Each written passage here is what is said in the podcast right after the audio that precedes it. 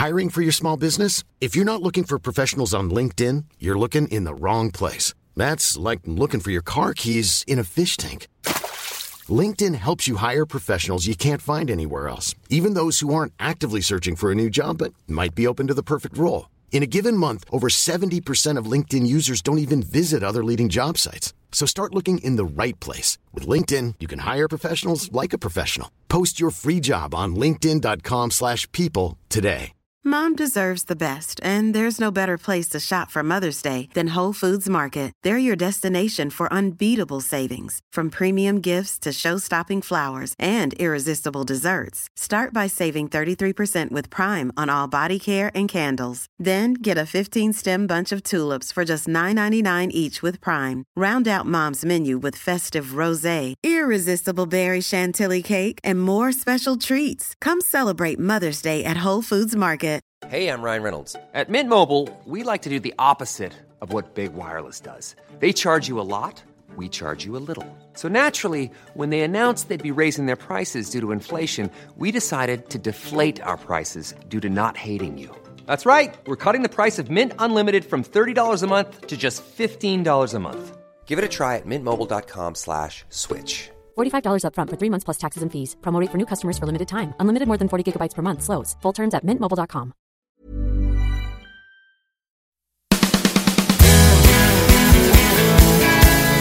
Hello and welcome to the Grand Old History podcast on both Celtic Fanzine TV and an audio on the Celtic Soul podcast. So please hit that subscribe and follow button so you never miss an episode. In this episode, I'll be joined again by Celtic historian and author of many, many Celtic books, David Potter, to chat about the life of the Celtic legend Bertie Auld, who sadly passed away recently and was giving a fitting send off by the Celtic family at Hampden, at Celtic Park, and in St Mary's Chapel. Hi, David. You're very welcome back onto the show to pay tribute to Bertie, Celtic legend, Lisbon Lion, Celtic fan, a great character, and I think he was loved by all the fans who met him over the decades. Yes, indeed he was. And one of the great things about Bertie was he was a very humble man. He was always willing to come to supporters' functions.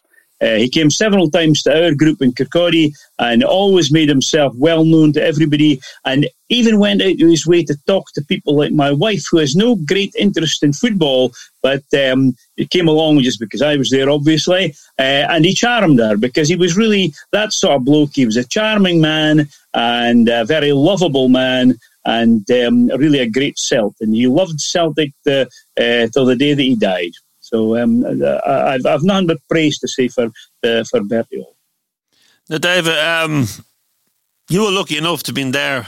To you're of the age where the '60s and the early '70s was uh, a time of great joy for Celtic fans, and you were there to see it. You always talk fondly of the 1965 Cup final when you say that that's when everything started. You've been yes, on the indeed. show before talking about your university days and watching that famous night in Lisbon on TV. So, like for people of my age who weren't around when, when Bertie, but met met him many times as as a fan, as you say, at supporters functions, and he also sat behind me for a couple of seasons at Celtic Park and a very enjoyable experience, I have to say. And he was, when he needed to be critical, he was critical. And when he needed to give praise, he gave praise. So just take us back to the career of Bertie, his time at Celtic and those early years. Yes, I I only remember him vaguely in his first few years at Celtic Park from 1956 to 1961. I think I saw him once or twice. And he played on the left wing and he was uh, good enough and I thought there was a great future for this boy at the time. I remember everybody said that. But then, of course, uh, I think he fell a wee bit foul of Bob Kelly and the regime then, and he was transferred to Birmingham City in 1961, just actually in the aftermath of our defeat at Dunfermline in 1961, when Dunfermline, of course, were managed by Jock Stein. Uh, Bertie then disappeared off the Celtic radar for uh, five years, four years rather, uh, during which time he appeared in a Intercities Fairs Cup final and won an English League Cup medal uh, with uh, with Birmingham City. So he was by no means a failure the, uh, down there, although Birmingham perhaps weren't uh, the best team in England at the time. And uh, then, of course, he came back in January 1965. Now, there was a connection between Stein coming back and Auld coming back. I don't actually know what happens first. All the participants are dead by now, but my own view is that Jock would never have come back to Celtic Park, or uh, not saying he would never have come back to Celtic Park. He would have been less willing to come back to Celtic Park unless he knew that Bertie Auld was also coming back to Celtic Park. Because I think Jock saw Bertie Auld quite correctly as the man who could win for Celtic uh, the Scottish Cup in the middle of that fairly disastrous 1965 season.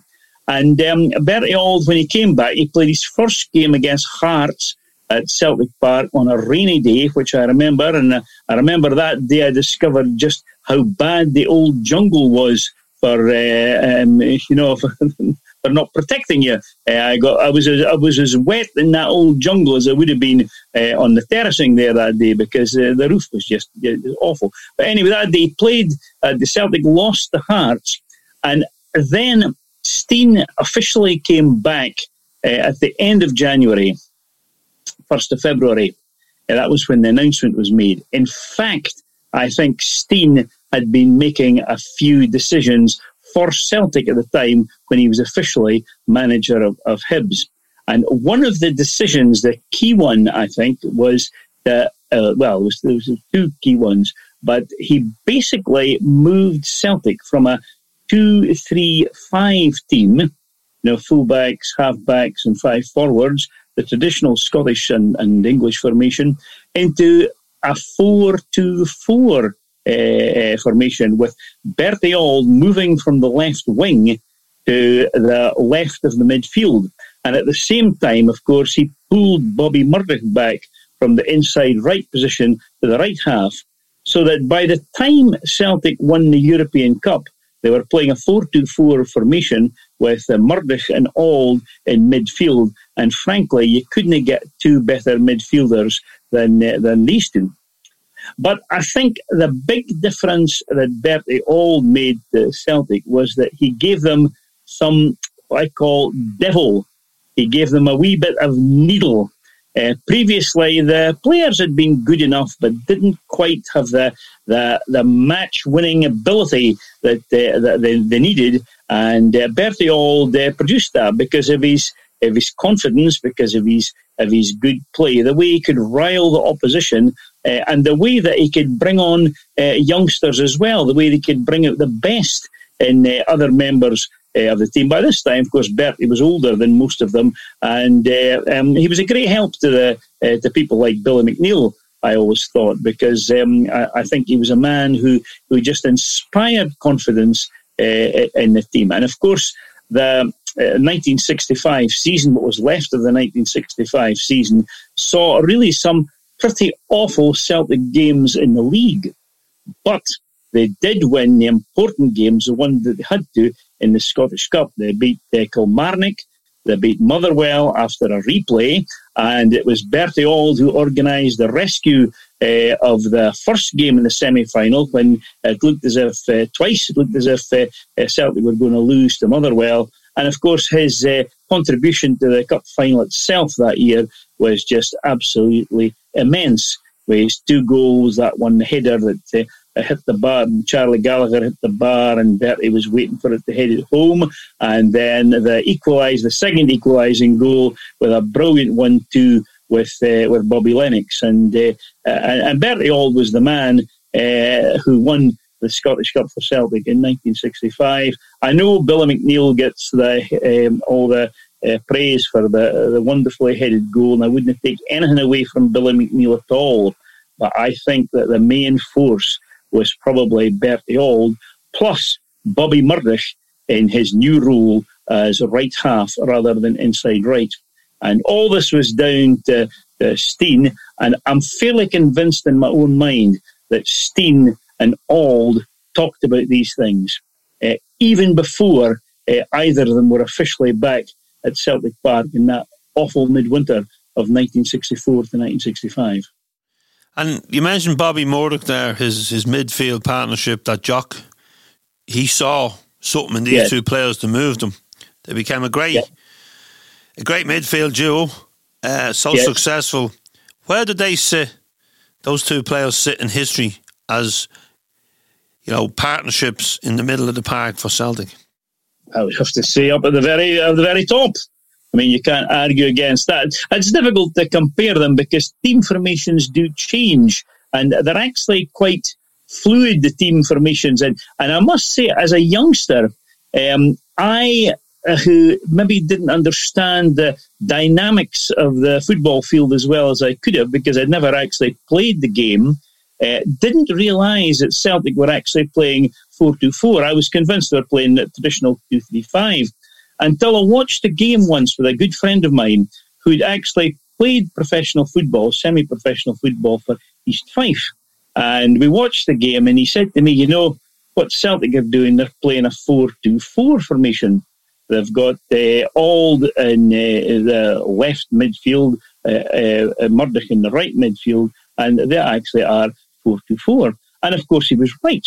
And um, the, I may say the 4 2 4 formation uh, was a bit of a dirty term in Scotland in the mid 1960s because it was associated with uh, European teams who played defensive football when they played Scottish teams in Europe and uh, and so on. And uh, it was a long time before the formation 4 2 4 became uh, respectable. But certainly the Celtic team that won in Lisbon was definitely playing a 4 2 4 formation, albeit a very, very fluid 4 2 4 formation because part of the thing was that the players were all very, very well trained indeed, for which we must give a lot of credit to Stein himself and uh, to Neil Mochan, who was indeed the trainer. Yeah, and where do like you say they sit at the top of the the top of the pile when it comes to you know midfield partnerships? You know, moving forward over the years, have you seen anyone that you know that came close to them, or were they just that good?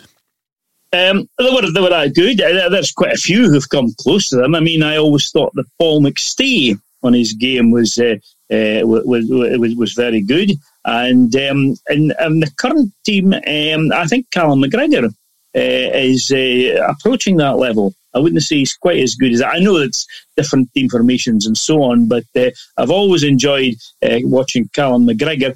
Possibly, uh, I feel less so about David Turnbull. I feel that David Turnbull perhaps has the potential to become as good as either of these two, but hasn't quite reached it yet. Uh, you get a lot of disappointments with, with David sometimes, but uh, Callum McGregor uh, approaches the level of uh, Murdoch and Auld in, uh, in in midfield, and and I would certainly put Paul McStay uh, in the same uh, bracket as Murdoch and Auld. The problem with Paul McStay, of course, is there weren't enough great players round about him.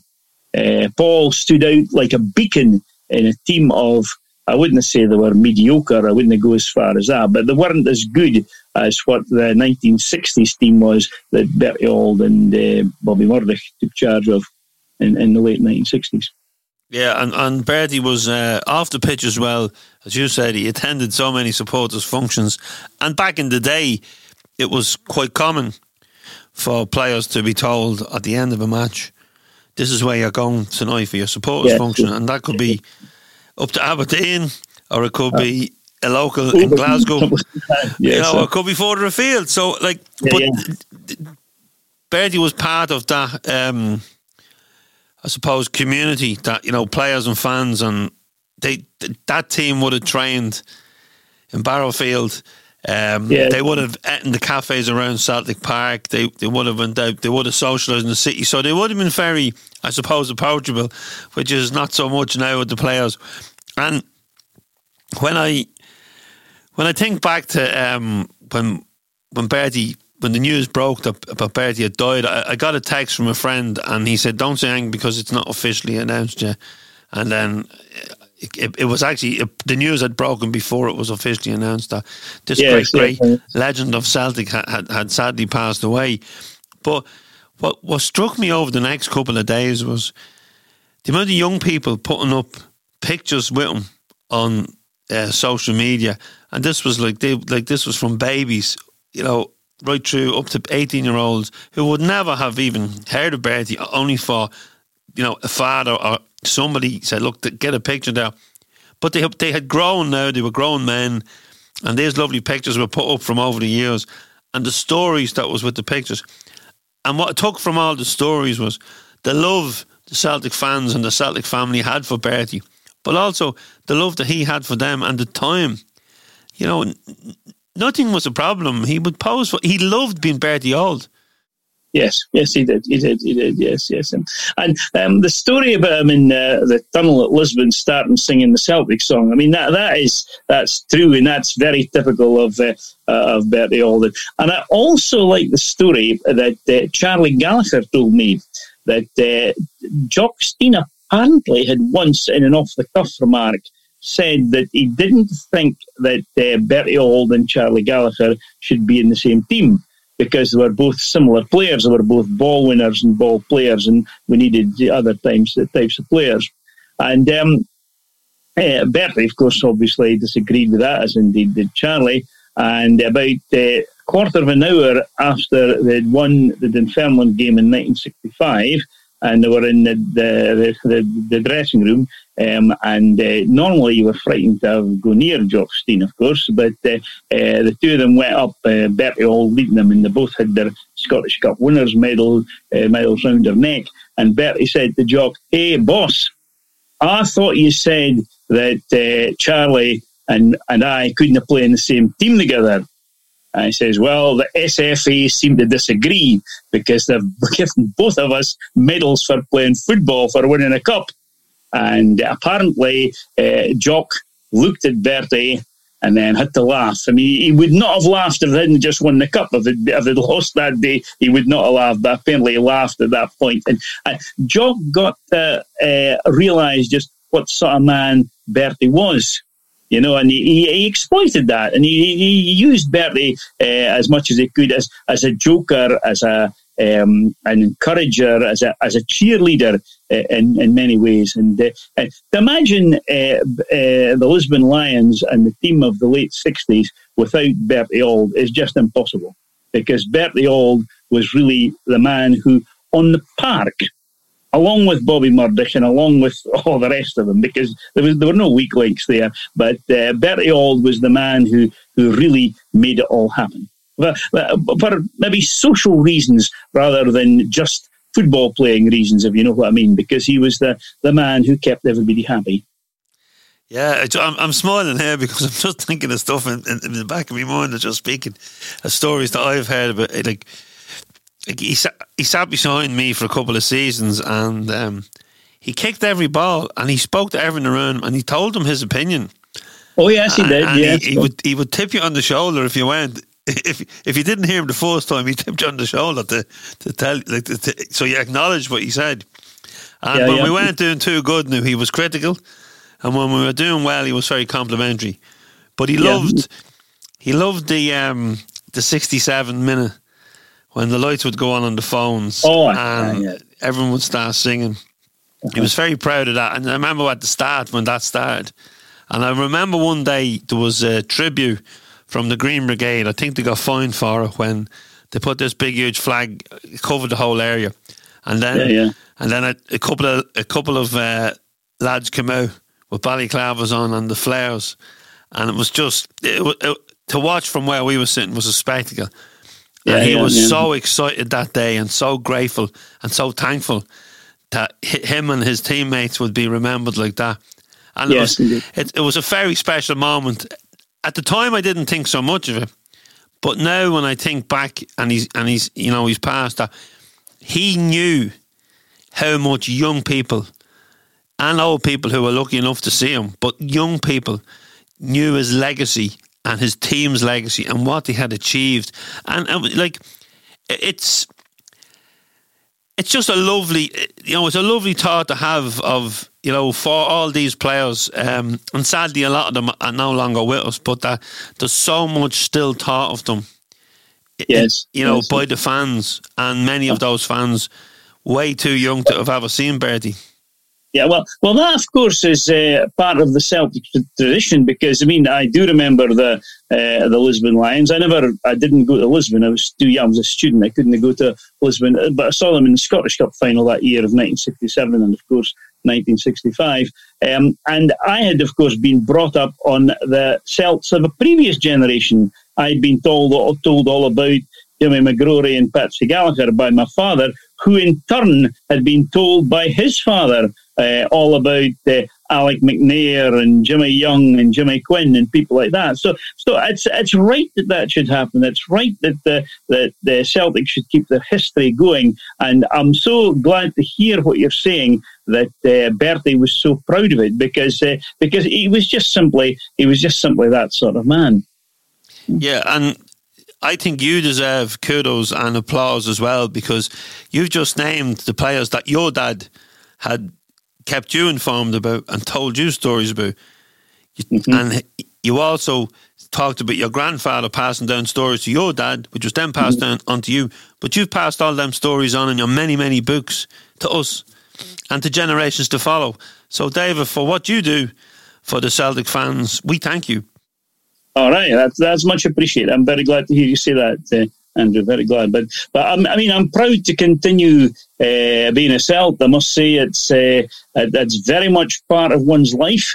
I mean, I think it was very much part of Bertie Auld's life as well. Just uh, just being uh, being a Celt, and and I think that uh, with all due respect to um, people who support other teams, uh, I don't actually think they quite appreciate what Celtic mean to so many people I mean, I also support teams like uh, Forfar Athletic, Raith Rovers, Newcastle United, Middlesbrough, a lot of teams like that. I've got uh, a, a, a, soft spot for, uh, but it's nothing like uh, what it means uh, being part of Celtic Football Club, even though uh, just a, being a part means that the chap that pays his money or gets his season ticket and goes to the turnstiles every week. It's a great uh, thing to be part of. It, it, has its pains, of course. It always has done and always will do. But it also has its great moments of triumph um, as well. And it, it, it's really is. It's a great thing to be part of.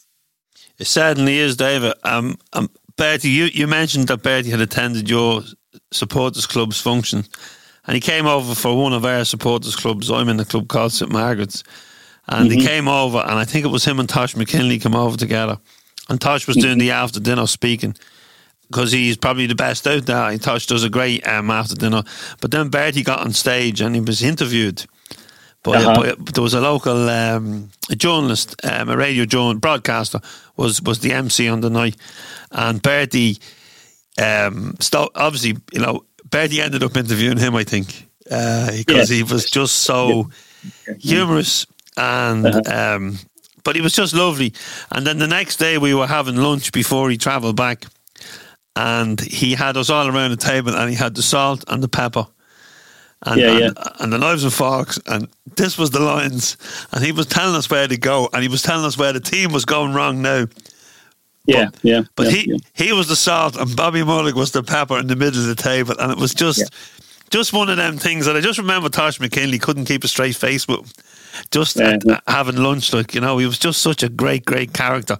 Um, he was. Yes. David, uh, like as you say that he truly loved the club. But look, uh-huh. before we wrap up, um, will you give us uh, another story about Bertie? Yes, indeed. Yes, I, I, it's the story that he himself told um, uh, I don't know how, um, whether your viewers or listeners will have uh, will have heard of this one, but it's the story that he told about uh, uh the the quiz between Celtic and Rangers supporters. Uh, they decided, you know, because they're basically friends, they got their, their wee quiz together, and uh, so it was Celtic supporters versus Rangers supporters, and the quizmaster was there with his dinner suit and a neutral red tie and things like this, and he um, he said, right, here's the first question. Um, who was the first uh, British team to win the European Cup? And Celtic guys go Celtic, right? Who is the first uh, team in Scotland to win nine league titles in a row? Celtic. And the Rangers guys were beginning to, uh, here, wait a minute, probably some question about us. All right, okay, here's one for you. Which, who was the Rangers support, uh, player who scored the goal in the League Cup final? Press the button. Hey, wait a minute. What League Cup final? Quizmaster says, the one that you lost 7 1. that, that was Bertie Auld that told this story several times. You know, Oh, brilliant, brilliant. so that's that's what I'll remember about Bertie Auld, combining all his many other estimable qualities with humour, and very much a Glasgow person. You know, Glasgow humour in which there is no real basic malice. You know that uh, I've often said that, uh, uh, contrary to to what seems sometimes, that there actually is quite a good relationship goes on with, in Glasgow between Celtic and Rangers supporters. Uh, some of them, not I know that, but uh, but I think Bertie's a bit like that. I mean, I don't think Rangers supporters would really hate Bertie Auld. You know, I don't think he's a man that you could very uh, readily hate, even though, I mean, we could mention several on the Rangers side that I'm quite prepared to admit. I'll not mention any names. Bertie Auld, uh, even if you're a Rangers supporter, would not come into that character. He was a great Celt and he was a he was a great Glasgow character. He certainly was. David, thank you so much for joining us again on the Grand Old History podcast. And for further listening on, from David, check out David's tribute to Bertie's teammate Charlie Gallagher. And you can also hear David on previous episodes of the Celtic Soul podcast. And he also appeared on our Lockdown Celtic AM podcast, available here on Celtic Fanzine TV and across all podcast platforms on the Celtic Soul podcast. David, thank you very much. And thank you very much to Bertie Auld for the memories both on and off the park. Yes, indeed. Thank you very much, Bertie Auld, RIP, and uh, thank you very much, uh, Andrew. David, thank you so much.